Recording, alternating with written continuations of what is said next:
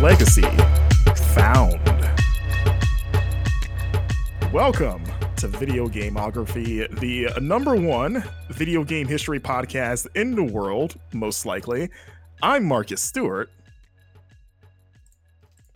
And I'm Ben Reeves. Am I supposed to say that?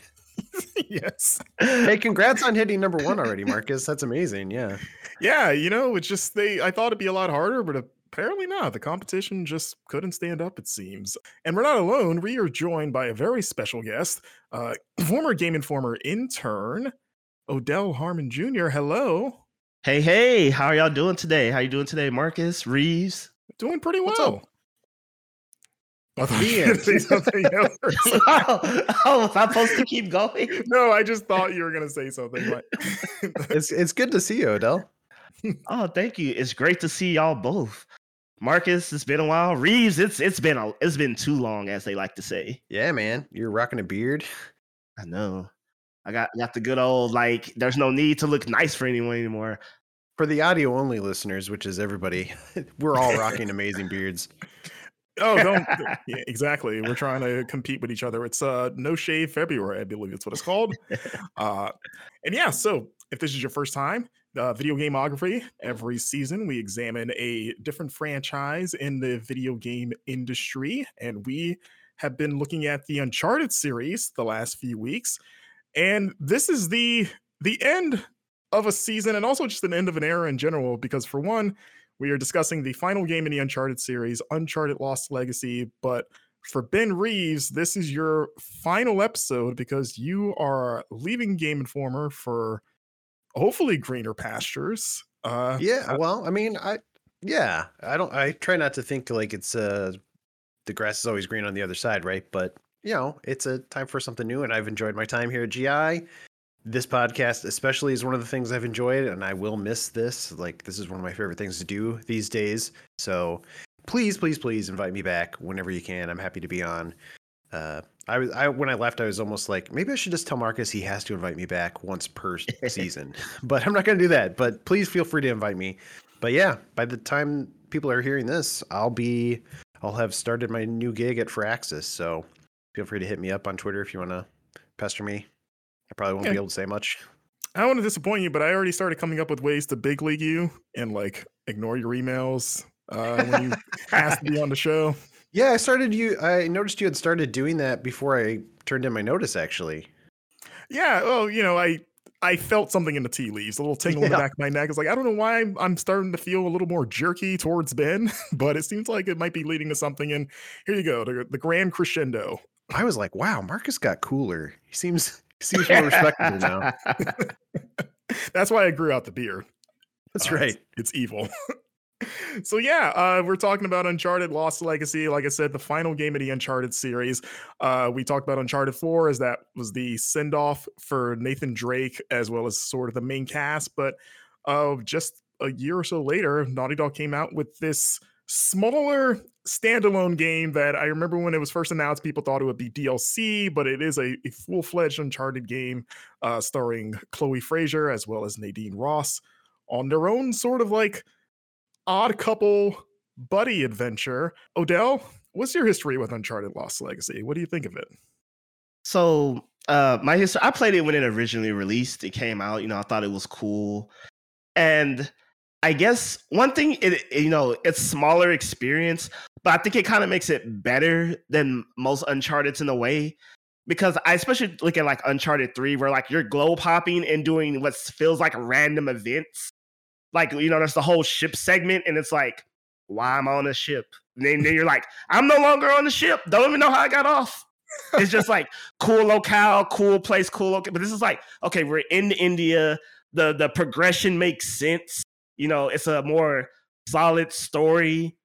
You know, I think Uncharted 4, you know, there wasn't anything mystical, but we continue that trend. There's no mystical elements. It's just, you know, a solid story, good gameplay. And, you know, some features I think that if the series was to continue, they should keep.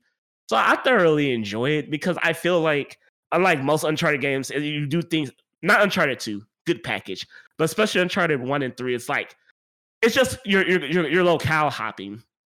And, you know, the game feels less cohesive in my mind, or it always has felt that way. But this is just, like I said, it's a complete package, if that makes sense, as far as Uncharted goes. Yeah, a lot tighter.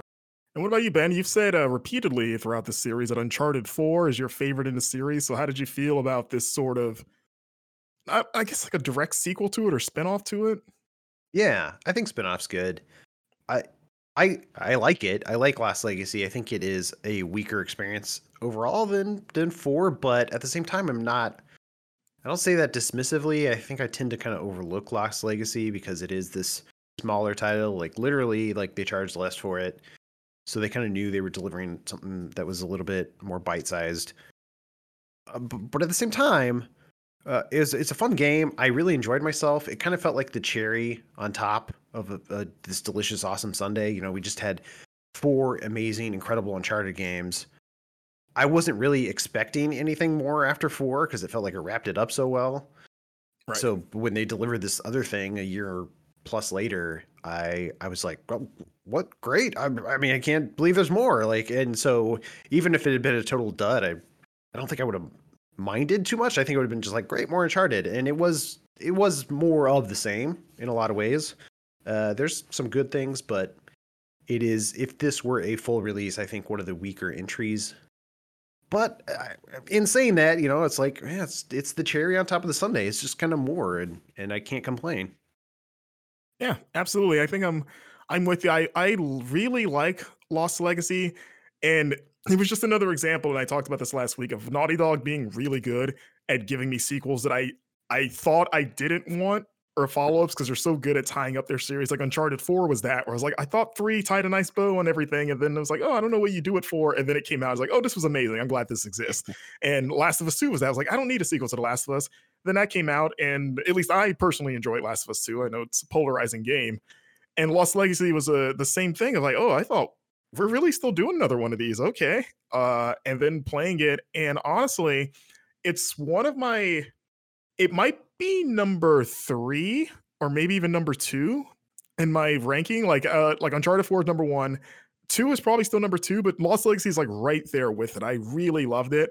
And one of the things I loved about it, especially coming off of 4, was that it is smaller and tighter, because like my one criticism with 4 is that maybe it's a little too long for its own good, and some of those platforming that's an interesting complaint. Yeah, like it's just like we talked about how it kind of has that surprise last act at the end of 4, right? When you have to go get Drake or get Sam when it seems like it's about to end. And I remember thinking like, okay, maybe there's maybe 1 or 2 lengthy platforming segments too much in this game. Whereas Lost Legacy kind of boiled it down a bit, focused a lot more on the puzzle solving aspect of Uncharted, which I enjoyed. And I also just like having that spotlight on 2 other characters that were always part of the supporting cast. So I remember it was in my top 10 of 2017 when it launched. I kind of just ran through it. I loved it. So yeah. So let's hop right into it. Ben, this is the last time you're going to get to do this. So that's right. Last time I get to say, cast your mind back, right? Yeah, I guess that is your catchphrase. Just whip it out on us. That's right. All right, Real. Cast your mind back to 2017, everybody. Yeah, August 22nd, 2017 is when Uncharted Lost Legacy came out. Do you guys know a couple other games this year? I feel like it's a super notable year. I don't think anything happened in 2017. Yeah. So that was the year that Divinity Original Sin 2 came out. That was the big game of the year. Everybody was loving it. Yeah. And then when people found time for other games, they also played What Remains of Edith Finch, Nier Automata, Cuphead. That was the year that Zero Horizon Dawn came out, the year that PlayerUnknown Battlegrounds really started to rank up the charts and went into early access. So Battle Royale took off. Yeah, it launched the Battle Royale craze, right? And also, it was the year that the Nintendo Switch came out and gave us such hits as Super Mario Odyssey and Breath of the Wild. So it was a big year. I remember halfway through the year talking to people in the office saying, man, 2017 needs to slow down. I just I love all these games, but man, I need to catch my breath. I think it rivals 2010 as the best year. Catch my breath of the wild. Oh, there you go. Was I too late on that? I can edit it and make it seem a lot snappier. Okay, great. Yeah, I think 2017 may rival 2010 as the best year of the 2010s. I think it's pretty much those two are 1A and 1B. Mm-hmm. And now we got 2022, which is going to be, I don't know, by the end of this year, the best year in gaming ever, or just the year Elden Ring came out, one of the two. It started strong, but I'm looking in the future here, and there's not a whole lot coming out after April, right? At least not yet, but that's plenty of time to announce stuff. But yeah. a lot of supposed dates, but yeah, that's quite a year. Yeah, I'm excited. I mean, it was a great year. First of all, 2017. A couple of films of that year were Star Wars: The Last Jedi, The Fate of the Furious, Spider-Man: Homecoming, Wonder Woman, Lady Bird, Dunkirk. So some solid, fun blockbuster films. Yeah. And a few other. Oh, cast your mind back. I don't want to forget that. Cast your mind back to 2017. A few other events. That was the year that North Korea successfully tested an intergalactic ballistic missile. That's not a real sentence, Ben.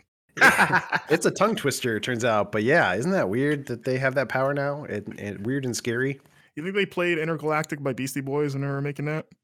Exclusively, yeah. It was required by law that you woke up to that song every morning. It's the only song they have, yeah. That was also the year that the Harvey Weinstein scandal kind of came to light and the rise of the Me Too movement. So... bit of a bummer there. Also, the year that Jodie Whittaker became the first female Doctor Who. So maybe we are making progress as a society. Yeah. Huh. We can do good when we want to, it turns out. Yeah. So it's a year I can tell my grandchildren about. I got you. Oh, yeah. When you're shoving Breath of the Wild in their face. And this is good. You're a huge Breath of the Wild fan, I take it, right, Odell? Oh, yeah, most definitely. Yeah. You know, the best open world since Elden Ring. Yeah, that makes sense. Or wait, you know what I mean. That's what Breath of the Wild 2 should say on the back. I'm pretty sure it will later, honestly. Hopefully. Yeah, so we can dive into the dev history if you guys want. I hope this isn't a 20-minute episode because there really isn't that much to dig up about the creation of Lost Legacy. Mm-hmm. Other than the fact that it was a thing that started as DLC. And part of that is because Naughty Dog was kind of a fine, well-oiled machine at this point. I think they kind of knew how to make an Uncharted game. So it was like, hey, let's just squeeze another one out. And then part of it, too, is, you know, it was like a year of development, a year and a few months. So it wasn't, I guess there wasn't as much time to decompress. You know, they were just kind of like, here, let's do another one of these. So, yeah, I mean, a year and 4 months maybe after the fact, something like that. Like, I remember being surprised that it came out as soon as it did. Well, I remember what surprised me was they touted that Uncharted 4 is like, you know, the best looking game that the PlayStation 4 could ever produce, you know, and then they produced like another one shortly afterwards. I was like, oh, okay, I know you got the same assets, but you made it seem like this was something that took like a decade to make.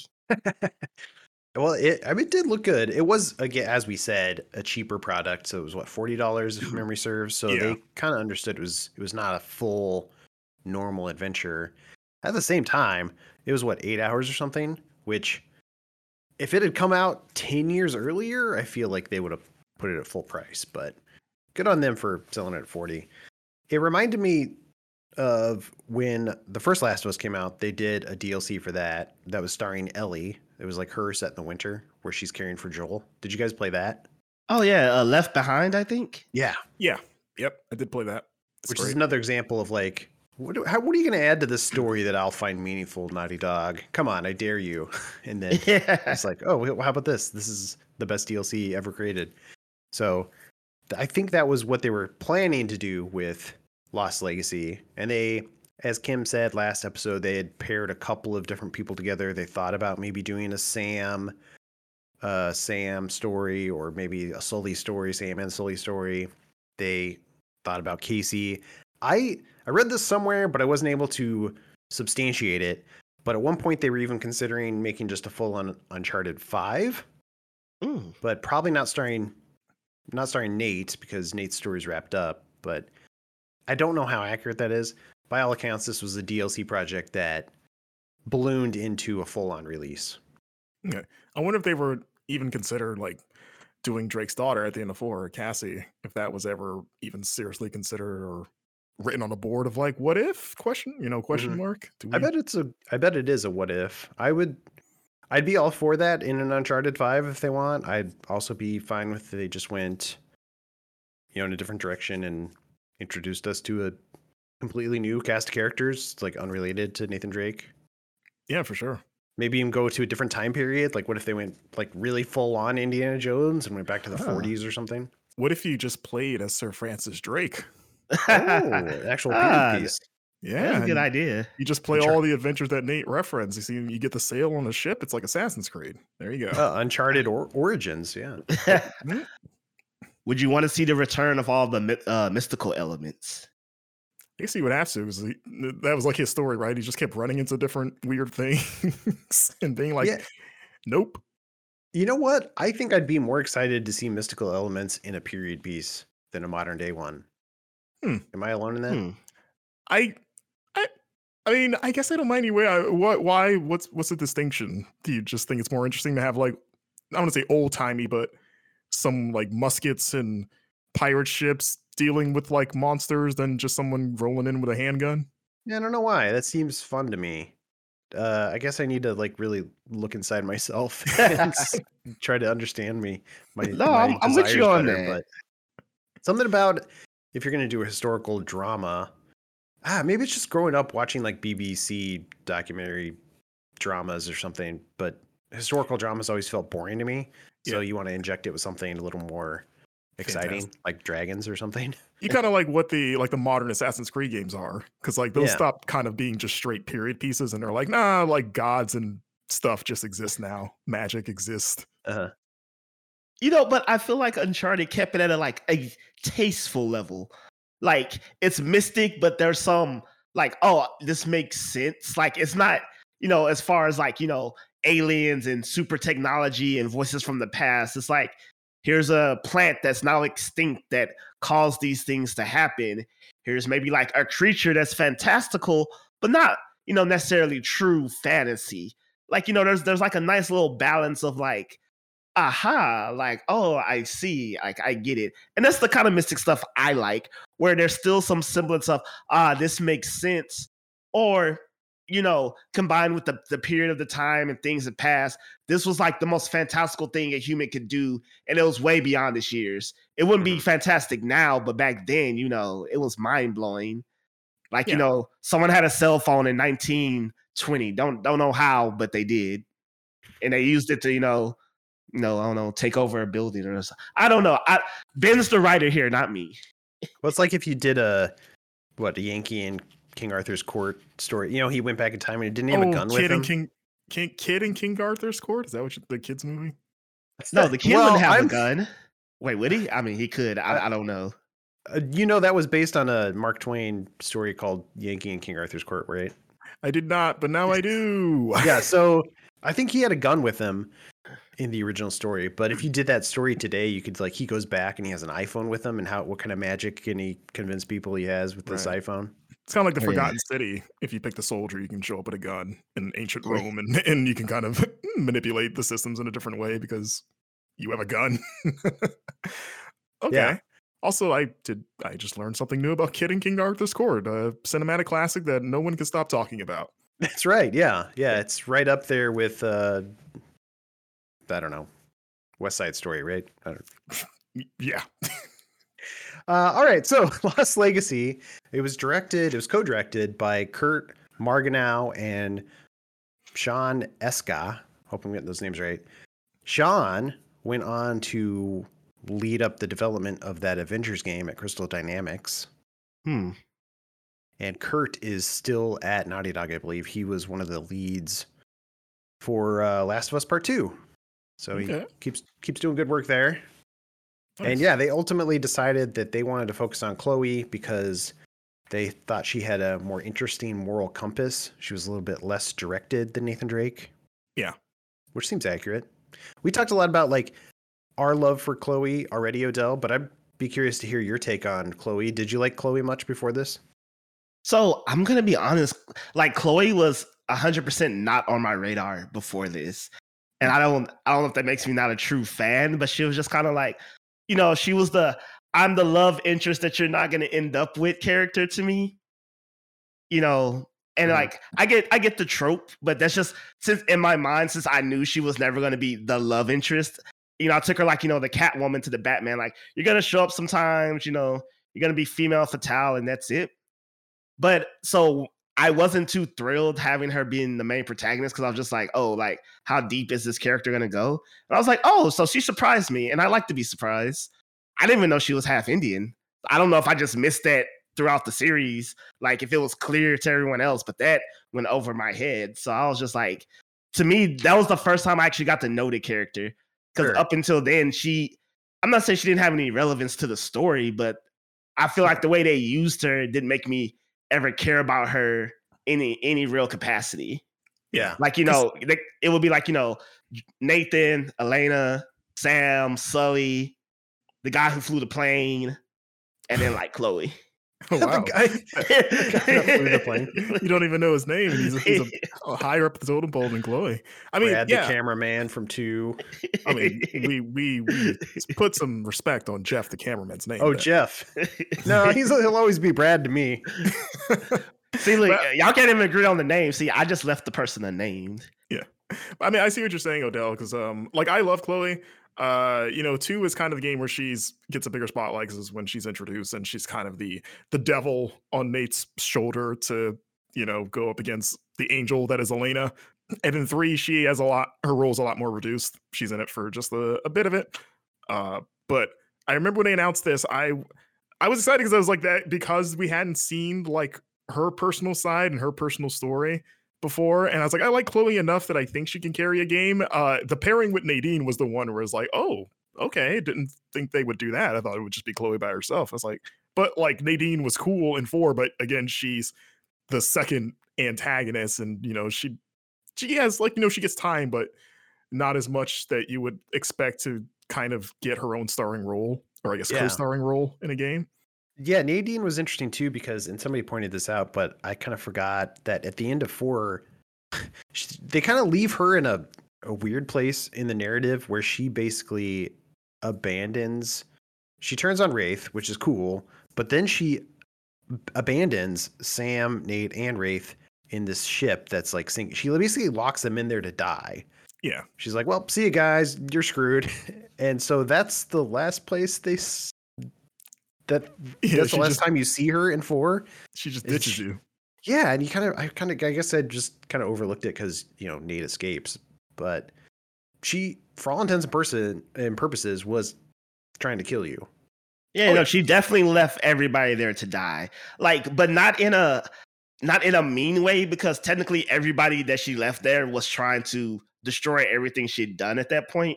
You know, like if you looked at it from her perspective, there would be no reason to view Nate or Sam as a hero or a good guy, like from her angle. Yeah, I mean, Wraith is bad. Like, we get that. But it was just like, these 2 jokers are just like, you know, just as bad. They've killed, like, you know, hundreds of my men. I snuck past all of them, so my wife was mad at me. But except Marcus. He went the solid snake route. Yeah, I was trying to do my best, but, you know, what can you do? So it felt like they had a hill to climb with Nadine, I guess is my point, when they brought her back for this game. And I think they knew that because their impression was that players, fans of Uncharted, didn't really like Nadine that much. Probably because she was kind of a bad guy, right, in 4. I mean, and so literally she is a bad guy. Yeah, she's one of the antagonists, even though you don't like, you know, you don't fight and defeat her at the end. She kind of like says, I'm out of here, which I like. Actually, I like that twist. But anyway, the point is, Naughty Dog felt that fans didn't like her, so they brought her in for this game, and it's like, hey, we gotta make her more likable, and that doesn't mean she's suddenly shouting off a lot of jokes, but she was an interesting compliment to Chloe, because Chloe is fairly, you know, hey, let's just see what happens, and kind of rolling the dice, whereas Nadine is very. I get the sense that she's a very structured person. Like, I want to know the plan going in, and let's do this by the book. Yeah, like that military, because she grew up in a, you know, military background and running a mercenary company. PMC. Yeah, exactly. Like, she's very, very disciplined, very, like you said, to the point. The doesn't mess around, where Chloe, like you said, is probably more organized and like directed than Drake is, but still has that kind of like, we'll see what happens. You know, more unorthodox in her approaches. Yeah. Yeah. Interestingly, I found one note here at one point in development early on, They actually felt that the dialogue with her was a little too friendly. With like Chloe? They were a little too chummy, so they had to create some a little bit more tension between the two, which surprised me because I thought that would have been like there from the jump because they're such different personalities. Yeah. I wonder what that sounded like. Like, were they just like high-fiving each other every 2 seconds or just complimenting each other? Like, hey, you rock. Okay. Yeah. It was like Army of Two. Oh, we're fist bumping each other and going in slow-mo battle scenes.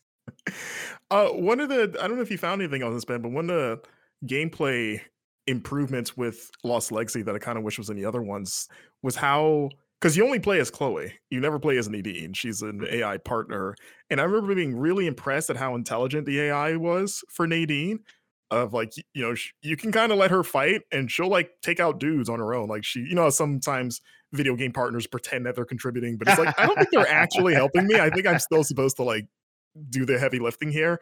And the best part is that when you solve puzzles together, she'll like actively solve the puzzle. In a way, I remember, I forget which one. It's one of maybe the somewhat early ones where you're like collecting or moving tiles around. It's like a big open area. And, you know, like video games train you like, it says that we both have to do it, but I'm going to be doing this. And I'm like, all right, I'm looking around. I'm trying to find like, I move this piece here. I move this piece here. And then like, but you'll hear Nadine like in the distance, like, oh, no, I found this one. And she'll like put it where it's supposed to be. And like, oh, I guess we're done. Like, oh, you did this. Yeah. That is cool, and that could cut. I mean, I could that could maybe cut both ways. Or I remember in the first four games, probably more so 3 and 4, especially, you would always be with a companion, and which this is helpful. But they would sometimes say, "Oh, hey, here's a crate over here we should look at," or you know, here's a locked door, and it'd be like, "Yeah, great, I'm gonna do that in a minute. I'm gonna go over here and find a collectible because I'm playing this like a game."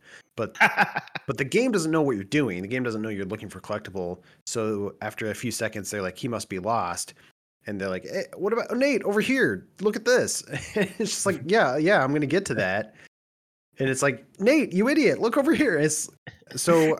Fine-tuning that, I'm sure, is hard for a developer. I feel like they, and maybe it's what you're saying, I felt that was less of the case in Lost Legacy, but it was probably just that instead of her repeatedly saying the thing, she was just like, I'm just going to do it now. Yeah, or like not doing anything. Like, I'm going to stand here. Like, realistically, you should be helping me, but you're not because it's a video game. So, like, it's kind of nice that you're acting like a real-life partner of like, well, yeah, of course you're going to try to help me solve this puzzle. It's in our best interest to get through this together. Yeah, I know what you mean. I mean, 4 doesn't have a lot of complaints, but I swear Sam thought you were the dumbest rock in the shed because you be like literally like not even a full minute into an area and it's like light shining over here and it's like bro, I haven't even like looked around. Like I just existed. Look at all this art you created, Naughty Dog. Don't you want me to look at this instead of just march forward? Okay, y'all gonna think I'm crazy for this. But one of the features in Lost Legacy that I feel like needs to exist in more games where modern technology exists is like, I love that Chloe's like, man, this is a legit picture. I'm going to take a picture of this because I'm going to put this on like Instagram or Twitter or just have it for my personal collection. I'm like, you know, I would take pictures too. Why not? A city that no one's seen in centuries with 3 waterfalls coming out of it, a family of elephants. Yeah, like that's just realistic. I want to take pictures of that. Why would I not? Like just a organic, like, oh man, look, I scaled the unscalable building. I'm gonna snap a photo. I just think that's what humans would do. Yeah, I actually forgot that she did that in the game, but yeah. And that should have been worked into the narrative where the bad guys were just following her Instagram account, and that's how I knew where to go. Chloe, you idiot. This is why Nadine's not on social media. Yeah.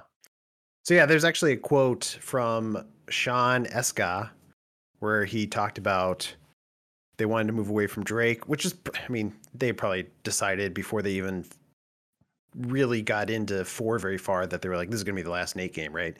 So after Uncharted 4 released, Sean said this. He said, the reason we moved away from Drake was that we felt that we wrapped that story up in Uncharted 4, The Thief's End. That was our motivation to find a new cast of characters that could try... that could carry on the Uncharted legacy. We wanted something that was fresh and new, and Chloe being a fan favorite, we thought we'd explore her story. Yeah. Like I said, on that dartboard of characters that you could explore, I mean, Chloe's, at least in my mind, would be the biggest that would make sense next to Sam, who is in this game anyway. Yeah. Yeah, he is in this game, which I would love to talk about. I still want the Sully game. I still feel like a young Sully game would have been my number one, but Chloe's got to be up there. Or I would have taken a Chloe and Cutter game. I think that would have been a fun pair. Oh, yeah. Shout out to Cutter. Yeah, I feel like Cutter didn't get enough time to shine. We still don't even know if his leg healed up. Yeah. What is he, just laying up in his apartment with a broken leg? Permanently injured, just never heals. I mean, Chloe abandoned him right as soon as they got off screen. Yeah. I feel like a Sam game would have been bad. It would have been like, you know, a Street Fighter, we're done with Ryu. We're going to make Ken the main guy. It's like, wait, Ken's cool, though. I mean, Ken is cool, but my point is, as much as they're different, it's like a cop-out. It's like, yeah, it's not Nathan. It's his brother that has, that's like him, but a little more crooked. Yeah, I think I get what you're saying, because Sam is a very interesting character, but he's an interesting secondary character. He doesn't seem like the main guy. And I don't know, is that part of it's just he's not a super handsome guy, right? Like, I mean, he's like the lesser Drake. And I think that was what Naughty Dog was saying. I remember interviews for 4 where they were describing Sam of like, he's the older brother that's like, you know, if you're an older sibling, you always have the younger sibling that's like a little bit faster, a little bit stronger, a little bit better looking than you. And he was the sloppy prototype. And then Nate came around. It's like, yeah, let's perfect it up. Like, exactly. He's not a carbon copy, but like if you made like the Nathan Drake column and the Sam column, they would like share like 3 things that was different, but the other 15 points are the same. I feel like, yeah, clearly he put all his stats in luck. That's why he was in jail for years. Yeah. So I was happy to see Sam in this game, but I was also glad that he wasn't like the main guy. Whereas Chloe is. I kind of get why they went with Chloe, because Chloe is sort of interesting enough where I could see her in the lead and kind of made sense. Yeah, and capable just in a fight and stuff. Yeah, like, for sure. I could believe her in a shootout maybe a little bit more than Sam. Even though Sam's Jeff, the cameraman. Oh, I mean, they should do a game with Jeff where you're just filming everything from the back, like your picture taking idea, Odell. What if you just had a camera rolling at all times? Yeah, there you go. And I mean, games have proven that in the modern era that you can make a game that's just basically that, right? Yeah. Pokemon Snap, but Uncharted. Okay, so there was a moment, I think it was last episode, where we talked about, they joked about crates. They made a joke about crates. Yeah. Maybe we were confusing it for this game, because there's a joke very early on in Lost Legacy where you go to push a crate with Nadine. You go to push a crate off an edge for Nadine to climb up it, and the crate falls through the floor and the floor breaks and she falls down a story. You guys remember this? No. And it's Nadine says something like, hey, let's avoid crates from now on. And it's a kind of meta joke, because it's Naughty Dog saying like, yeah, we get it. We've relied on crates a lot, so we're going to not do that. And then it's cool because that is the only crate in the game. Like, you don't do crates after that at all in Lost Legacy. Okay, I was gonna ask. Like, it's like they actually did, like, pay that off, right? That's cool, and that's smart. Cause like I said, Lost Legacy is pretty much, I think it is the most puzzle focused of all the Uncharted games. So for them to kind of immediately get rid of the biggest puzzle solving trope early on is kind of exciting. Of like, oh, okay, what else are they gonna create? Because I remember the puzzles in this game being really elaborate, in a way that almost felt more Tomb Raider than Uncharted. There's especially that scene where you're in that big underground cavern with the giant, is it like a Sheva statue? Some kind of statue. You're jumping from hand to hand. Yes. Yeah. That's right after you get to the lost city of whatever it's called in this game, because I don't remember. There's the Lost Legacy, the namesake. Yeah, they're all named after like different gods. There's like Belur. The two main ones are Belur and Hal. Oh boy, Halibidoo. Hey, I hope I said that correctly. I apologize if not. But yeah, I remember that. And speaking of the puzzles, like, even that's more grounded in this game. like they're believable or more believable than your usual Uncharted puzzle that's like some super extra convoluted thing that Drake just happens referenced in his notebook. And it's like, oh yeah, you know, 16th century this, blah, blah, blah, a whole bunch of mumbo jumbo, which I assume to be true. Mm-hmm. But this is more like thought-wise, like legit, like it seems more believable because, you know, Chloe's Indian, her father's, you know, the guy that looked at it. These are all things she would naturally know, being of the culture and just studied it her whole life. And, you know, it relates to the stories and, you know, who defeated who and things like that. And it's like, and the puzzles kind of reflect that. It's like, okay, this is more believable and not like, let's just make up some cool historical mumbo jumbo to why only Nathan Drake can figure this out in this moment. Yeah. Sure. Those are all good points. Yeah, I kind of think the last real note I have is that Naughty Dog just wanted to continue to explore open world segments a little bit. So there is a big chunk in this game that's just an open world area. Yeah. And, you know, 4 had some of that, but this expanded on it. So it was a larger area and multiple kind of quest points you could hit in any order, which was neat for an Uncharted game, but not super compelling for an open world game, if that makes sense. What did you guys think of that open world section? I liked it. I mean, it wasn't like changing the game in terms of open world stuff, like you said, but I think it fit what the scope of that game was. Like, I remember it was big, but not too big. It didn't really wear out its welcome, especially if you decided to do everything in there, which I did. And it also at least gave me a chance to see Nadine and Chloe interact more. Like, they're sort of like idle chit chat when you're just walking around and doing stuff, because there would be some like little backstory things as they kind of opened up to each other a little bit more that I'm not sure if you will miss all of it if you just didn't spend much time in that area. I assumed you would, but it was one of the things that I appreciated about it and made spending much time there worthwhile. It's like, oh, I went into this secret area and they're like having this little conversation that I might have missed otherwise. That's pretty cool.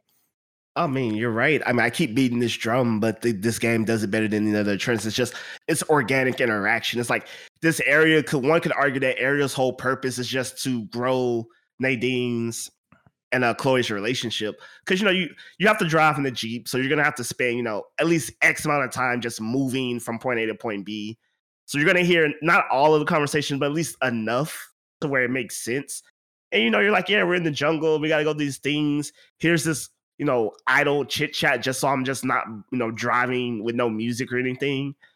And then you solve the puzzles. They say a couple more things, and, you know, once you're done, you know, the bad guys come. But yeah, it's like, and I think, Ben, you're right. Like, if you're comparing it to open world games, like, it clearly is subpar. But for what it was and meant to do as in an Uncharted game, yeah, you know, it was cool. You know, it makes sense. It doesn't, you know,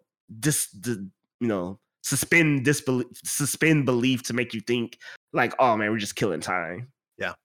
Yeah, and actually Naughty Dog keeps going back to this idea for some reason, because in Last of Us Part Two, there was the big Seattle section with Ellie. Yeah. That was a big open world, which I think that open world area is more interesting. So I think they're starting to do it even better. Yeah. So I'd be curious to see what they do again next year, even if they did another Uncharted game, they could take some learnings from Last of Us. So it's interesting. I don't necessarily want an Uncharted game that's full open world, but, you know, if you give me more open areas to explore, I'm not against it. If it's done well. I feel like, I don't think I would say no to like a true open world Uncharted. There's a part of that is exciting to me, of like dropping me in like a gigantic jungle and being told like, hey, here are the clues for the thing that you're trying to find, figure it out. And if they almost didn't guide you, if it was almost like in a From Software like way of like, I have to actually be Nathan Drake and piece together different things and be like, oh, I think this key leads to something east, I better head east. And like, if it just let me figure that out on my own, that would be exciting. I think I'm a little, we were talking about earlier with the Nadine puzzle solving stuff. I'm a little worn out on games that maybe go a little too far in terms of holding your hand and telling you what to do in open world games. So like, just give me a second to at least take in the puzzle before you start saying like, hey, you should do that over there. It's like, oh, I got this. Like, I know I had it. So like, if they took that route, I would be excited for. And also because I've learned my lesson with Naughty Dog, because every time I say, like, I don't want them to do this, and then they do the thing, and then I'm like, oh, that was great. So they probably would find a way to make an open world game really exciting with either, if it's Uncharted, The Last of Us, or something new. Yeah. I'm sure they would figure it out for sure. There's a section in that area in Uncharted Lost Legacy, that open world area. You can climb to the top of a tower, and if you sit around for long enough, Chloe starts to do yoga poses, which is kind of cool. Yes, that's right. I think you get an achievement for it or something. I did. I remember getting that. I don't remember why I did, because it's, like I said, it's such an easy thing to miss. I was like, why did I even just stand there that long? Was I just really taken in that sight? Like, oh, this looks really cool. Because I don't remember how long it takes before she starts doing it. Yeah, I don't remember either, but I feel like it just seems like there should be something up there too, because you're like, what's at the top here? You kind of instinctively want to climb up, and there's not really anything up there other than just the view and the yoga poses, I guess. But it is cool. Even the animation of it too. Like, I don't know, they must have mocapped somebody doing yoga poses, because there's a subtle, like, quiver of her muscles. Like, she's, so it's not, it doesn't look super rigid like a perfect yoga. It's like, it kind of looks like somebody actually doing it and struggling a little bit. Like, she hasn't done it in a little while, maybe. Well, I mean, she's doing it, and she's doing like amazing yoga poses, and clearly she knows how to do yoga. I was just saying, like, the subtle muscle twitches. Yeah. Where it's like, I'm not at perfect balance, which just adds to the realism is all I'm trying to get at. Yeah. I wonder if that was actually Claudia Black doing that. Maybe. So, guys, what we really need to happen if Uncharted 5 happens? This is what needs to happen. So it's not Nathan Drake, it's his daughter, new character, whoever. But the mystery, the treasure is the precursor legacy. That's how we bring it on home. Go tie it back to Jak and Daxter? Yes. Yes, we are looking into the precursor legacy. Gosh, the orbs, they'll be like the chef's kiss to the series. See, you want the Jak and Daxter, because the first episode, Matt Helgeson pitched the Sly Cooper crossover, where they just steal stuff together. Maybe we bring it all in. It's like that. What was that? The trio game with those two in Ratchet and Clank that was like for PS3. They brought in all three of those mascots for one game. It was like Heroes on the Move. I think it was. I think it was like a PlayStation Move launch title. You guys remember that? Just do that. I do not. Like now I need to go look this up. It wasn't super good. This wasn't the Smash Brothers. Yeah, this wasn't the Smash Brothers. No. Yeah, this is like, I think it was literally called like PlayStation Heroes on the Move. Oh, I'm gonna have to Google that one. You see, yeah. but in this game, and this is how you the treasure that you find after this grand adventure is like Jak 4, and then Jak 4 never happens. Okay. By the way, I looked it up. It's PlayStation Move Heroes is what it's called. But yeah, it's Ratchet, Jak, Sly, their respective sidekicks, all in an adventure for PS Move. I honestly forgot PlayStation Move was a thing, because PlayStation VR has been with us for so long that I forgot that was like the precursor to that. Yeah, I mean, Heroes on the Move, was that the 4-player Ratchet and Clank game? That was all for one. All for one. Do you know the working title for that was Ratchet and Clank 4-play or something like that? Was it really?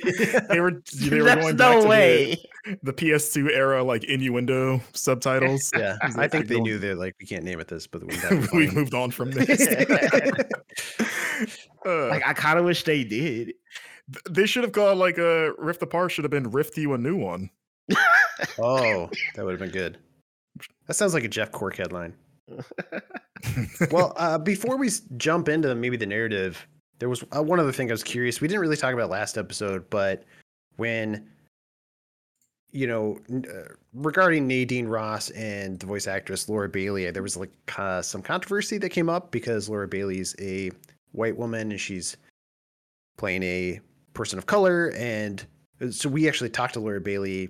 This might have been a year or two ago, and she was like, "Yeah, when I was cast, like, I knew she was South African, but I didn't know her skin color. I just kind of assumed she would kind of look like me."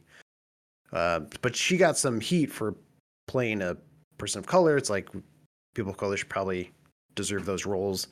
Yeah. But it's interesting that also, I don't remember the criticism for Chloe, because Claudia Black is, I believe she's Australian, but like a Jewish heritage. So I don't know. Maybe it's just a different time and place. Yeah, that's always a tricky and touchy subject, right? I do remember that controversy at the time, now that you bring it up. I remember, at least personally, in my opinion, it was like a thing of like, it didn't like bother me. And it's weird because it's like, this wasn't that long ago, but this has become a much bigger talking point now than even it was in 2017. I mean, overall, her performance is great. I think she did a great job as Nadine. It's like, something to talk about, right?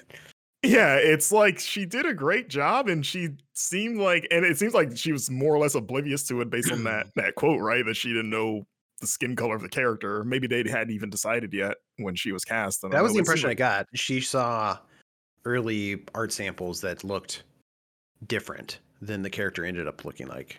Yeah, especially because South Africa has pretty substantial like Caucasian population down there. Yeah. So I could see, I would probably think the same thing too if I was her. I'm like, well, clearly that's what I'm going to be, right?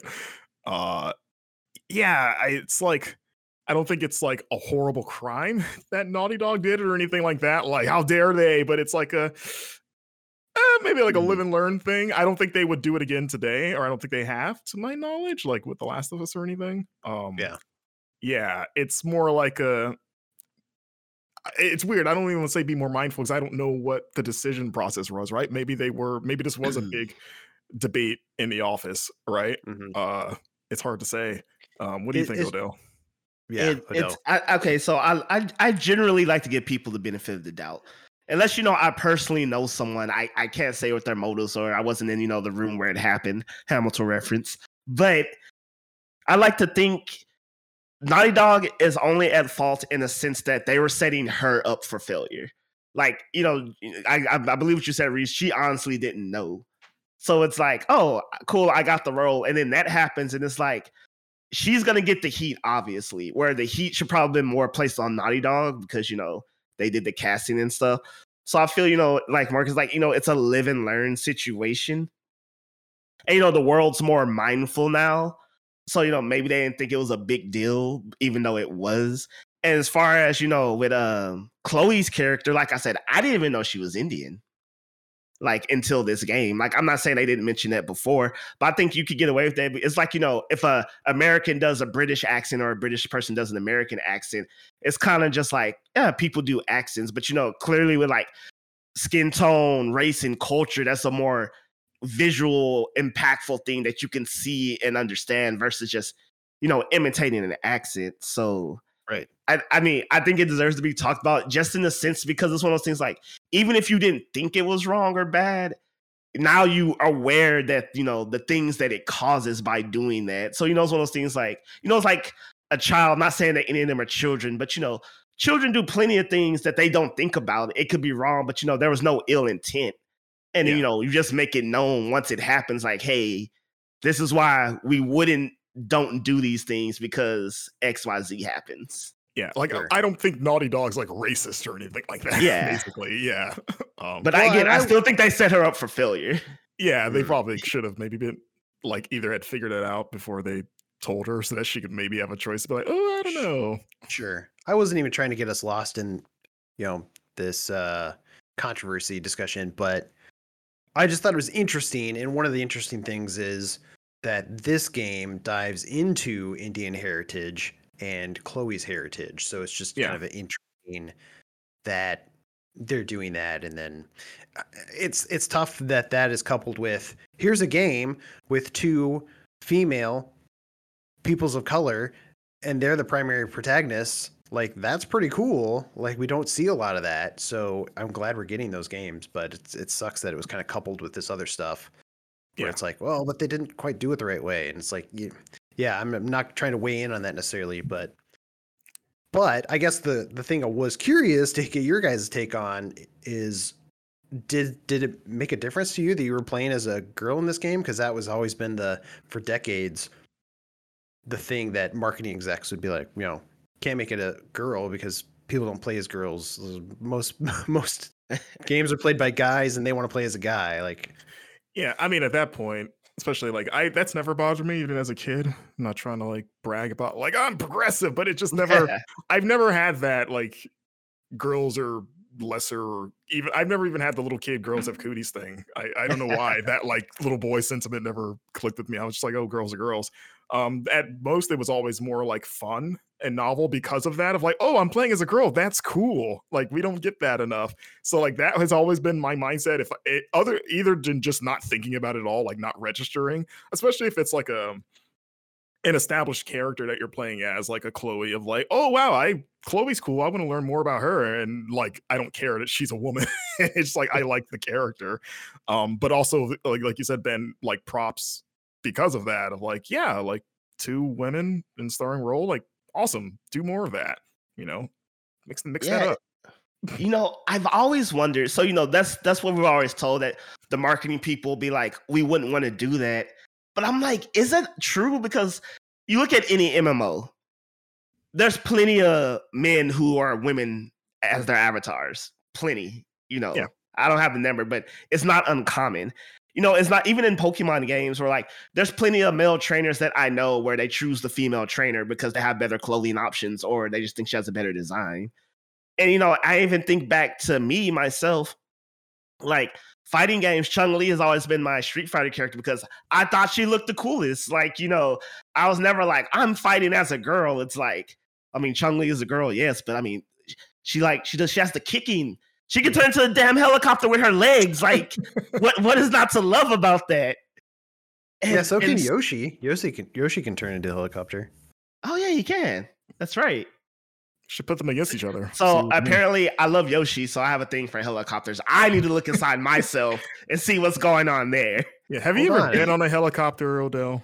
I've been on it once. I went over to the Grand Canyon in a helicopter. No, not the Grand Canyon. The Hoover Dam in a helicopter. There we go. Hold on, am I sexually attracted to helicopters? Man, I'm finding out so much about myself. But it never bothered me to answer your question. Like, yeah, thanks for indulging that. I don't know. I always think that's interesting, the topic, and I love to hear what people think. But yeah, it's kind of like most of the notes I had for development. If we want to jump into the story now, yeah, absolutely. So yeah, this it's weird. I couldn't find anything. Like, I don't know how long this takes place after 4 exactly. It's pretty vague. It's not really established. But I can't imagine it being that far removed. Like, I don't even think it takes place. I assume this takes place before the epilogue and 4, I would imagine, at least. But, you know, it's set in India, like we said. And what's cool about this game is that pretty much the entire game is set in India. It's not really the globe-trotting adventure of the other games. You just go to different parts of the country. And Chloe is trying to find the legendary tusk of Ganesh, who's, of course, is part of the Hindu pantheon, is the son of Shiva. And kind of the story is that Ganesh lost his tusk while defending the temple of its father, and she wants it, and she's working with Nadine on this. They're kind of, like we mentioned before, it's a business relationship. They're not friends. So they're just kind of making it work for that. We also hear about Chloe's father for the first time, where apparently he was killed by bandits while he was trying to find his tusk. So again, this is like our first real look at like really anything about Chloe's past and getting some idea of like why she's the way she is. Yeah, I liked that insight. I'm curious if it worked for you guys. What I felt like was missing is I feel like we needed a, you know, Uncharted 3 or 4 flashback to maybe Chloe's a kid or something. I think that would I feel like I needed to see her dad. She talked about his dad. She talked about her dad, but I think it would have hit home a little bit harder. Like, oh, she lost her father if I actually like saw them interact at all. Yeah, no, I agree with that. Yeah, like you get the sense that like, okay, clearly they were close, or like, you know, it didn't seem like they had like a really bad relationship from what I remember. But yeah, I felt like you needed like a little bit more to maybe run home. Like, oh, this is, I mean, it's a tragedy, but you want to feel it more, right? Yeah. Yeah. What I thought was interesting is I agree. First of all, with I needed something more from Chloe, but I'm glad we got something, because like for me, she had never been a character worth remembering based off how they treated her in the previous titles. But I thought Nadine's story was interesting within itself. That like she lost her private military company. she's like forced to be the thing she hates, like these, like a ragtag treasure hunter or gun for hire, whatever she considers herself. And, you know, it's almost like this, you know, fall from grace story, climb back up for her. And I get it. She's not the main focus of the story, but it's like one of those, even the side stories, like, I kind of want more from this since you've brought it up. And it's like Shoreline just left you. It was just like, yeah, I ran it. And then they just kind of said, screw me. And here I am. I'm like, I feel like there's more to that. Yeah, that was confusing. Okay, so not to sidetrack us, but just the story as a whole was much more confusing to me. I had trouble following this game narratively, and maybe that was the moment-to-moment. I mean, the voice acting, all that stuff was well done, but I, more than the other Uncharted games, I remember a scene would happen, and it would sort of bounce off me, and I'd be like, wait, what just happened? It felt like there were things that were not fully communicated to me in terms of, especially with the bad guy. I was like, wait, what's his relationship with these people? Like, what is even, it's not really clear what he wants until like the very end of the game. And, you know, something just fell off in most dialogue exchanges. Yeah. He's kind of like Asav, the villain. He's almost kind of just there as a means to an end of like, we need like a bad guy. I mean, he does have cause he's like, his plan is that he basically wants to trigger an Indian civil war for his own gain through some pretty messed up means. So in a way, he feels maybe an actual villain. He feels like most of the villains just they're antagonists because they just want the thing that Nate wants, and they don't really have grander ambitions other than I want the treasure. Besides, I guess Catherine Marlowe, who actually was trying to take over the world ostensibly with the weird mind control water. So, you know, Chloe being born in India, it's like that. No, I like almost like a nationalistic, like, no, we're not gonna let you embroil my country in war. That's I think the only other thing mentioned too about Chloe's past that we don't hear about is her mom, which I couldn't find really anything about her mother other than that, like, because, you know, Chloe was born in India, but her and her mom were apparently sent to Australia and lived there for a few years, and her father stayed in India because he was chasing the tusk. And that a few weeks after they moved there, he sent her to find a Ganesh figurine, and, like, you know, it was leading to the city of Belur, and that at some point along the way, and, like, I think Chloe said, like, her father's death happened like a long time ago, like decades, maybe even, like her dad's camp got ambushed by bandits. Because his expedition was financed by the Ministry of Culture, which comes back later in this game, and they murdered him. But apparently, he wasn't found until like weeks later that after he'd been killed. But yeah, I don't know like if Chloe's mom is still alive or not. It sounds like maybe she is. Yeah, she's not important to the narrative, so she wasn't really addressed. Maybe that's the spinoff game: is Chloe and her mom next going on an adventure? Reeves reminded me of like all my forgotten confusion, because now I remember specifically with the bad guy, they're very candid with each other, like how they know him, and like it's almost implied that they were both romantically involved with him at two different points in times. And I'm just like, wait, Chloe and Nadine? Yeah, like Nadine was involved romantically with him at some point, and then Chloe was like, there were clear business partners, but you know, more to it than that. It was kind of like partners with benefits. Yeah, that sounds like a good movie title. But Ashton Kutcher in. So you replace Nate with the bad guy and Elaine with Nadine, and then, you know, that appears to be the dynamic they were setting up. I could be wrong on that, but that's how I remember feeling at the time. No, I mean, I definitely got that with Nadine for sure. Yeah, like they do establish that there was possibly a romantic thing in their past, like they were more than just business partners, like you said. Yeah, and he's a handsome, rugged-looking guy, so why not?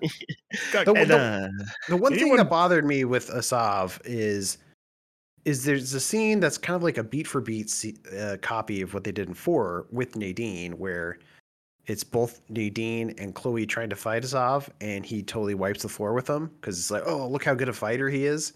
Yeah. But you're like, you did that with Nadine last time. You established that Nadine is hardcore badass, like she can take two guys, and now you're saying this guy is that much stronger than her. It felt like and Chloe Yeah, exactly. It felt like the Dragon Ball Z problem of this guy's power so scaling. Bad. Like, yeah, you got to keep power scaling. And it's just like these guys are just like punching planets at some point. Yeah. I mean, Asav is clearly the Beerus in this game. And, you know, at a certain point, you just hit your ceiling. Yeah. I felt like I had to bring Dragon Ball Z up for once. Yeah. No, that's never not the wrong thing to do. Yeah. I'm glad you did that before you left. Oh. Yeah. You know, I don't know if I'm jumping too far ahead in the narrative discussion, but this game, the last hour of this game really threw me for a just humongous loop at the end where it's like, okay, you know, we're going to get the treasure. We got the treasure. Oh, you know, historical significance, cultural significance. Oh, what's the point? Is it going to be some, you know, mystical thing? Are we going back to that? And it's like, oh, no, we did all this so we can get a nuke. I'm like, really? That's what, okay. This item was going to be traded for a nuclear bomb. That's I guess that's one way to get a nuke. A nuke that then it goes off at the end of the game and it's this like weak ass explosion. It's like, well, I don't think it's literally a nuke, but I think it's just a very powerful bomb. They imply like this is going to go off and destroy the city. Yeah, it's definitely that straw. I don't think it was actually okay. An atom bomb. How about that? I think that's the same thing. Oh. A hydrogen bomb. Well, then it goes. I don't know the level of bombs, Marcus. Dang, why you gotta call me out like Super that? Saiyan 2 bomb, clearly. Well, my point was it goes off at the end of the game, and it's like a. It's like a wimpy. It looks like it could maybe destroy a city block at best. Yeah, but I mean, that could like there should have been no way to run away from the explosion. It should have been like all encompassing. Yeah, I get you. I mean, yeah, like you said, not to jump too far ahead, but I mean, even like the story's not that long. It's not a long game, and like the middle of it is, you know, Chloe and Nadine jumping from temple to temple, solving puzzles, trying to chase down this tusk. They find a disc that acts as a key. You know, eventually they go to two capitals, like I mentioned before. Halebidu. Again, I feel like that's completely wrong. And Belur. They run into Asav a couple times. They eventually lose the discs to him.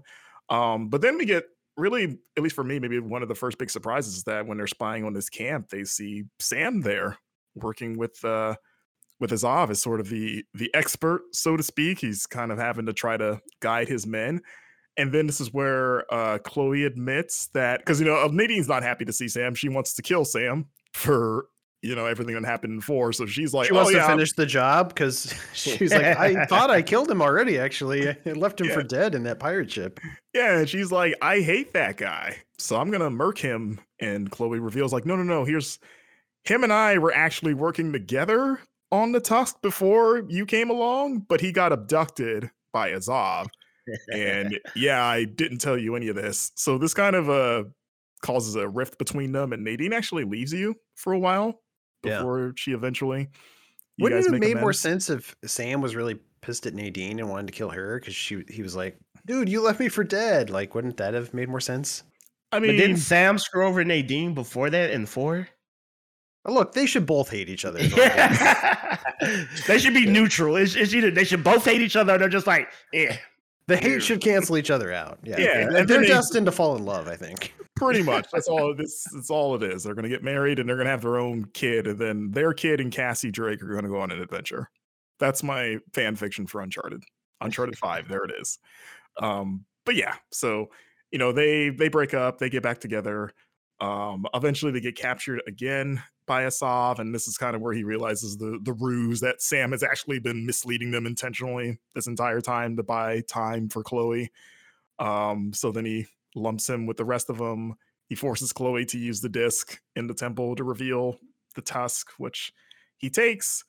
We get like a revelation of sorts about like the fiction that Ganesh let, oh boy, Parashurama allowed deity to cut off his tusk. Again, this is more just like in-game lore, has really no bearing on the current events going on, but that's pretty cool. And like you mentioned, I think before, guys, that there's really no supernatural elements to this, even though it is heavily steeped in Hindu mythology. So it almost feels like that they're implying this did happen, between like the god stuff, or if the people that made the temple just designed it around like all the puzzles around that story.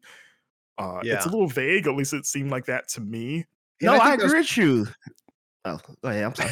I was just going to say, I think it's probably the right call to not include mystical elements in this case, especially when you're dealing with like a real world religion that people still believe in, that it could be kind of dicey if you're trying to say like, oh, look, here's this mystical stuff, especially if you were going to write it off as based in science, or you could just feel like you're playing around with somebody's actual religion, could come off as like insincere and maybe, you know, dishonorable in some way, you know.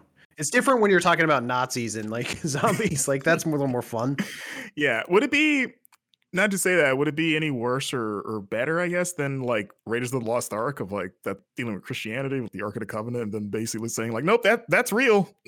This is a real thing that melted everyone's faces off. I guess it depends on how you present it, right? Because the stuff in Raiders of the Lost Ark, like that's how the Ark is described in the Bible, and people are like, oh, that's kind of like how it was described, so that's cool. But then if you were to say like, but yeah, that the thing inside the Ark, that's an alien, which they didn't do in the first one. Like that would have been kind of disrespectful. I think people would have had more of a problem then. Yeah, it's like it melted their faces off the way the good book said that it would. Yeah, that's right. Yeah, I mean, like you said, anytime you're dealing with something that like, you know, is, you know, it's one thing like when you're dealing with like a made up culture in a game, or basing a game off a real life culture, you know, even without a religious context, it's like, well, now you got to be more careful, because that, I mean, that actually means something to somebody. This isn't just, you know, made up words with made up powers and things. Yeah. And so I do agree that like, you know, the mythical elements, you know, shouldn't have been there. Like the only thing you could really argue is like, did this really happen? Is this real tusk based off that? And, you know, that's cool. But to me, that makes it even more jarring that they're just like, yeah, holy item, nuclear bomb. A bomb of some amount. The whole trading of the tusk for a bomb is just kind of weird in my mind too. It's like, wait, you wanted this much and you traded it for a bomb? Like you couldn't just buy it? That's what the tusk is worth. It's worth one bomb. I don't know. That is true. It's weird. Like his entire end game. Like he had no interest in the tusk, or at least it seems like not really. And he only wanted it to trade for a bomb. So it was like, was money just not an option? Were you just hard up for cash? And you're like, the only thing that I can procure that can meet this sticker price is this mystical artifact that may or may not exist. It was like, a money-making scheme for him. Yeah, that's like there was no other way to raise money for this. Like you're gonna start a Kickstarter, like, hey, help crowdfund my attempted civil war, or my coup. Yeah, like any other real other, like I'm gonna go find the coup starter. Yeah, I'm going to find Noah's Ark, and I'm going to sell that thing, and I'm going to buy my bomb. That is my, and everyone that I have gotten to follow me agrees that this is a logical thing to do. Yeah, that is, I mean, I guess Asav is supposed to be unhinged.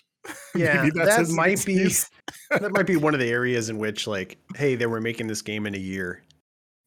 Maybe we'll cut them some slack on that one, I guess. I guess so. You know, maybe it was meant to be jarring. Maybe they wanted to just be like, they wanted you just to be just like have the most ultimate what in the world is going on here? Like, what is life? Yeah. Well, actually, I think some of it also was that because the tusk is a symbol of India. And like, I think from what I remember looking at it now, it seemed like he was going to use it as a symbol to rally the people to his cause. And I think that's kind of the ruse you're led to believe for some of the games. That's what you think it's going to be, yeah. Yeah, so you're like, because okay, that would make sense. Yeah, and it's like, could he have not still just done that? Like, he didn't even try to do that, and maybe bomb is plan B. Yeah, they needed a scene where he was like, all right, we put out the press release, and nobody seems to care. Jerry, trade this in for a bomb. Blow it up. We tried to do this the quote unquote peaceful way, you know, just bombs always work. You know, you think the tusk will be worth more than like just the bomb. Like you have to provide like the train and all this other convoluted things. Yeah. Maybe it all came together as like a package deal. Because you know, you need transport for the bomb. It's like a Craigslist for like, you know, I'm also promising transportation for the shelf I'm trying to get rid of. I'll bring it to you, but yeah, it's weird. I think the only other big revelation too was that so Nadine, if you remember from 4, she was the head of her own mercenary group called Shoreline, and we find out that she's been kicked out of that group after 4, and that her lieutenant runs it now, a not cool guy named Orca, and that Orca is working. You're telling me he's not cool with those sunglasses? I mean, yeah, when you say that, they were pretty cool. They were cooler than Azov's normal reading glasses, which I'm always impressed. Anyone that goes into the jungle and does all that stuff with regular glasses, good luck with that. But yeah, his glasses are cool. And, you know, Asav or Nadine's not happy with that. He feels like it's disgraceful and stuff. And, you know, like, how could she lead my men with this guy? Blah. So that's kind of another incentive for her to take care of business. Pretty much towards the end, everything kind of goes to hell. Chloe, Nadine, and Sam take down Orca's helicopter at one point. And this is kind of where they find out that the Tusk got traded for the bomb and that he's going to blow up the Capitol and start a civil war. I don't know who Asav is going to blame it on exactly. I guess he was going to blame it on whatever group would make people upset to rally. But I think the Sam winds up saving Nadine, like we mentioned before, that they kind of, because Orca's going to shoot her. He kind of. It's their meet cute. Their what? It's the start of something. Yeah, it's their meet cute. You know how they meet and they're like, oh. Is that a term? I've never heard that. It's the, yeah, in romantic comedies, the meet cute. It's like with the boy and the girl, or, you know, the couple first meet. But it's always like in a cutesy way. That's why they call it that. It's a meet cute. Oh, okay. But this is a meet shoot. Oh, it's a meet shoot, brother. You know what? I realized I missed the opportunity here. Orca could have been the mystical element for Uncharted. He could have been like part Orca whale. And that was just never discussed. Like, he shows up, it's like, it's Orca. Why do they call him that? And then, like, you see he's like part Orca, and it's just like, oh, like he like, yes. And like, they look at him, and then Nadine goes back and like, you can clearly see he's a killer. He like sharpens his teeth like he's Killer Croc or something. No, because you're because orcas are killer whales. It's a pun. Yeah. And he goes out of his way to remind people of that. Yes. I thought you weren't supposed to call them killer whales anymore, though. Are you not? I don't know. It's something I remember from when I was like in high school. So everybody's like, they're not killer whales. They're orcas. I apologize to anyone I may have offended. Shamu. Yeah, the Orca community is a big supporter of our podcast, Odell. Come on. Oh, man. I'm about to get canceled. Orca, so the character with his WCW Jeff Jarrett sunglasses on. It's a deep cut for everyone. Anyways, yeah, this leads to the last train sequence. Again, we get another train sequence in Uncharted, which is fun. You know, it didn't have as much of an impact as 2's, of course, because, you know, we've done this already, but, you know, this train has a bomb on it. It felt like a greatest hits. Like, yeah, Naughty Dog's really good at this, and here's more of the thing you want, and it's at the climax of the game, so here we go. Yeah, they should just make a train simulator game. They clearly understand the tech behind making a good video game train. Just give them the Thomas the Tank Engine license. Oh, man, that might be a little too hardcore for the kiddos. You know, get that dialogue in there, Nolan North voicing Thomas. Why not? Was the story going to be we're out to avenge Percy as he was gunned down one day? Yeah, meet cute with trains. There you go. Yeah, we get our 2-on-1 fight here with Asav apparently being the greatest hand-to-hand combatant on Earth. But, you know, they're really just trying to get to the bomb. He's kind of like small pickings at this point. They eventually switch the tracks and redirects the train away from the city. And during the fight, Asav gets his leg trapped under the bomb because that's just how it works when you're a villain. The thing that you want to use always works against you in some way. Yeah, I'm sorry, you got to die, but it can't be just in like cold blood or something. It has to be sort of an accident. Yeah, Nadine just can't. Yeah, Nadine just can't shoot you in the head. You got to go like action movie. Like he pretty much gets the Ra's al Ghul and Batman Begins death here because they you know he's going off a cliff, and I think Chloe straight up said like, you know, I'm not gonna kill you, but I'm not gonna save you either, from what I remember, and then flew out of there. And then she was like, it's time to blow this joint. Oh, yeah. Like, did she really say that? It was a great moment. It was, I don't think so. No, I don't remember her having a quip for Asav. Barreling over a cliff and falling to his death, and assuming that didn't kill him, the bomb also explodes. That's right. So, but not big enough to please Reeves. No, I honestly, they were building it up. They're like, this is gonna kill thousands. It's gonna start a giant war, and then I was like, they are too close to that bomb. They need to start running. And then it went off and I was like, oh, okay. I guess they're fine. It fell really deep. It was a really deep cavern. So like, you know, you wanted a mushroom cloud shaped like Azov's head. I don't know. I wanted their shoes to light on fire or something. Yeah, you wanted like the fallout or like their skin's burning alive. Yeah, that's right. It's like, oh, so much for Chloe. It was a fun ride when we had it. Somebody got to call her mom in Australia, let her know the bad news. And yeah, so Azov's gone and the game ends with Chloe and Nadine sort of agreeing to partner up and stick together, which Sam's not happy with, because especially because Chloe decides not to keep the tusk for herself, but she's going to donate it to the Ministry of Culture and finishing her dad's mission, which is you know, some good growth for her. I mean, Chloe would be the first person I would be like, yeah, she's going to keep that, right? Because why wouldn't she? Or sell it or something, but she doesn't. So good for her. Mm-hmm. And there you go. That is Uncharted Lost Legacy story. This game Then there's the post-credit scene, though, where they have the pizza. Oh.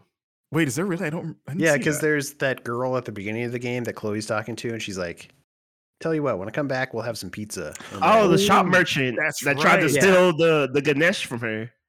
Yeah, I forgot about her. I didn't see her in any of the when I was looking up the recaps, but I mean, I don't know if we need to spend time with the little girl. I mean, that was a cute scene in the game, seeing Chloe interact with her. But I was hoping we'd talk about it for like 20 minutes. But okay, I mean, she's your favorite character. Away. Yeah, I don't. Do you remember her name? She is what I wanted to talk to you about. It's really been bugging me. What's that girl's name? Yeah, I got nothing. I literally all the stuff I found didn't even really mention her. I mean, she's not important to the plot. It's literally just more of a little character building moment. I was like, hey, Marcus just crushed on the little girl. I mean, she's the Jeff, the cameraman of this game, basically. But yeah, that's Uncharted Lost Legacy. This game didn't have a multiplayer mode. It turns out you could actually access Uncharted 4's multiplayer from this game, which makes sense because it would have been barely a year old at this point. It was kind of a Halo 3 ODST situation. Yeah, pretty much. This is the ODST of Halo games. We've reached the ODST point. Yep. I mean, can't go any higher than that. This game came out, like I said, it was August 22nd, 2017. So really less than a year, because what, 4 was like October of last year, something like that. Definitely wasn't summer. Mm-hmm. But you know, came out, got great reviews. Game Informer gave it a 9 out of 10, which is a good score. And it seems like it sold pretty well. From looking at it, sold about 23,000 copies on PS4 within the first week, at least in Japan, topped the UK video game sale charts. And then it wound up selling about like almost $50,000 or 50,000 digital copies within the first month of its release. Like I said, it seemed like I remember the general reception to this game, it seemed like people, and I actually want to talk to you guys about this. It felt like people liked this game more than 4. I feel like even a year removed from 4 in the game's media space, people started to turn on 4 a little bit in a way that I remember listening to podcasts like, oh, we don't like 4 anymore, or we don't like it as much. Do you remember that? I only remember that happening when Lost Legacy came out. Yeah. I feel like everybody loved 4. Lost Legacy came out and they were like, oh, this is actually better than 4. Like, because 4 wasn't as good. And I was like, wait, what? And then once, you know, and now people talk about 4 like it's the best thing ever. So I don't know what that was. That was a weird like blip on the radar for 4. I think people kind of took what I complained about and maybe blew it up, where I was like, oh, 4, people were like, oh, it's too long. And Lost Legacy, it feels so much tighter. And I wish most Uncharted games were this like nice 8-hour in and out. You're not climbing on things for 20 minutes where maybe 4 did too much of that. But yeah. And now, like I said, it seems like we've come around again. We're like, everyone's like, no, Uncharted 4, masterpiece. And nobody seems to talk about Lost Legacy as much now.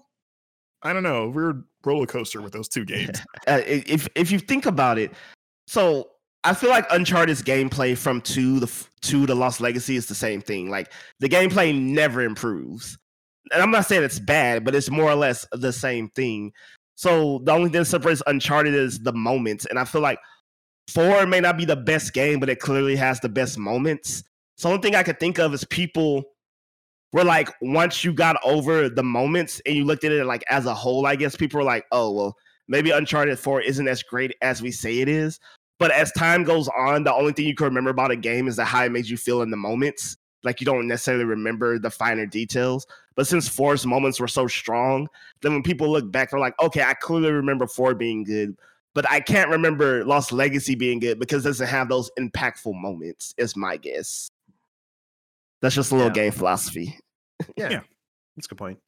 You know what I realized when I was doing the research for this is that it felt like a long wait between 3 and 4, but that was really only 5 years. I mean, 5 years is kind of a long wait, but you know, it's how long we've been waiting for Breath of the Wild sequel. So yada yada.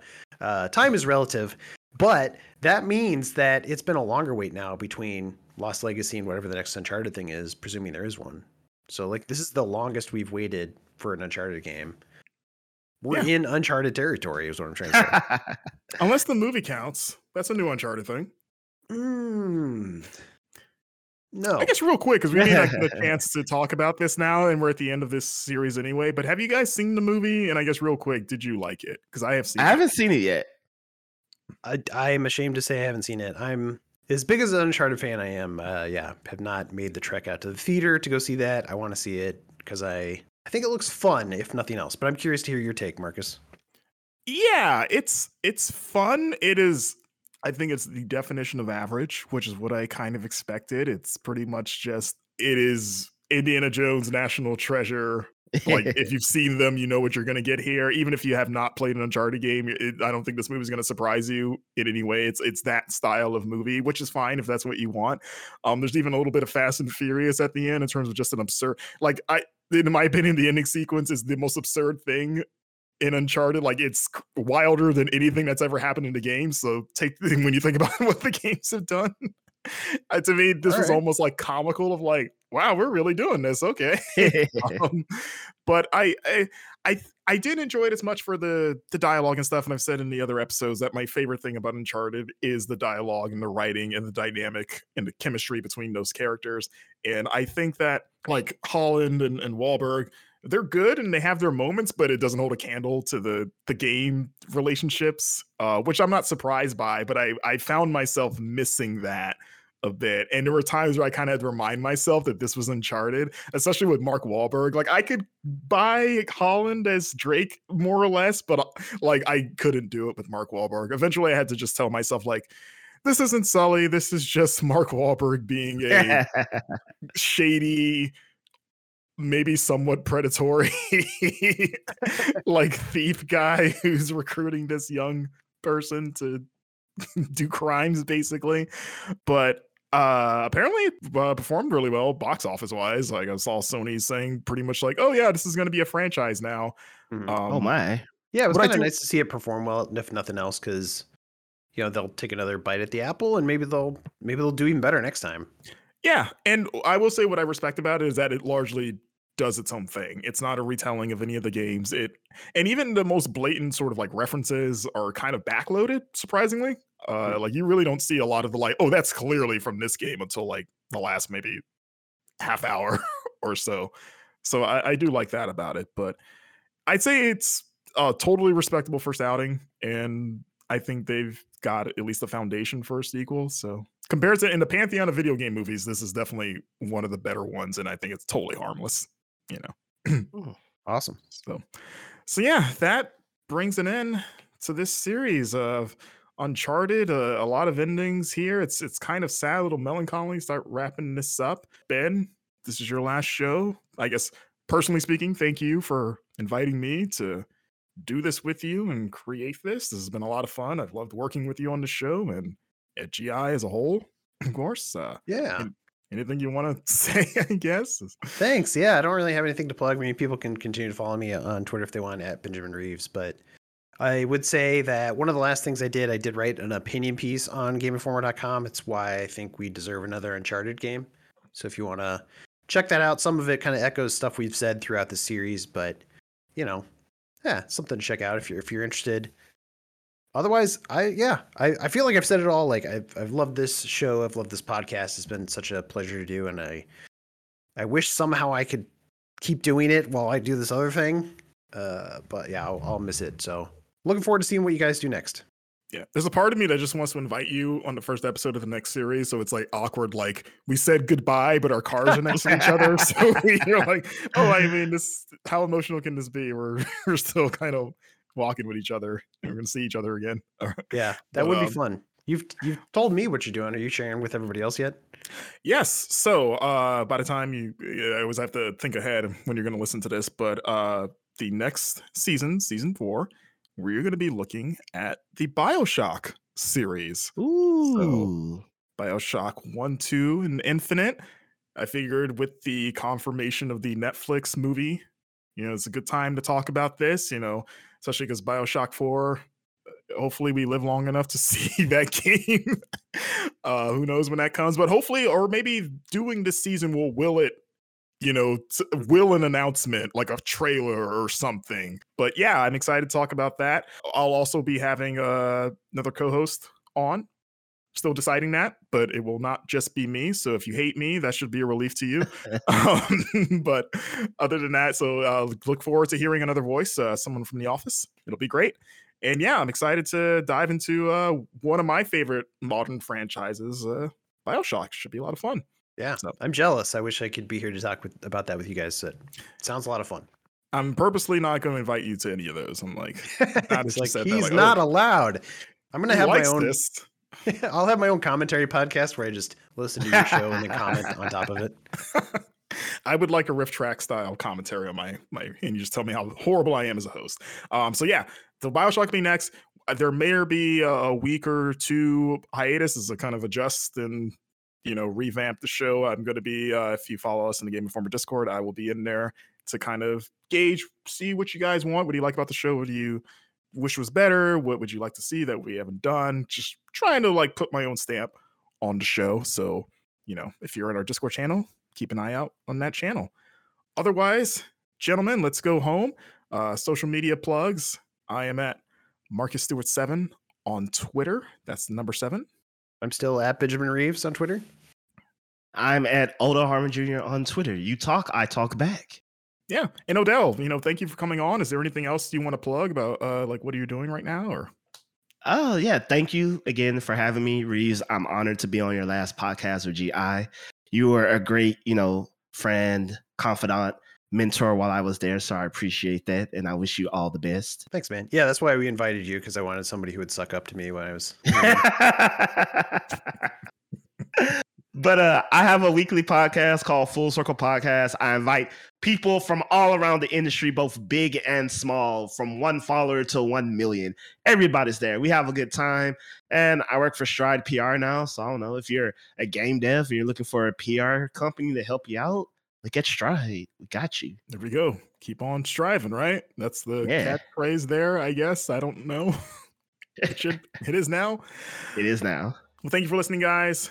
We're going to wrap this up. And yeah, tune in next episode where we're going to kick off a new era of video gameography as we explore the first Bioshock. I'll see you then. Bye. I don't know if we say bye. There's always a lighthouse. There's always a lighthouse. Bye.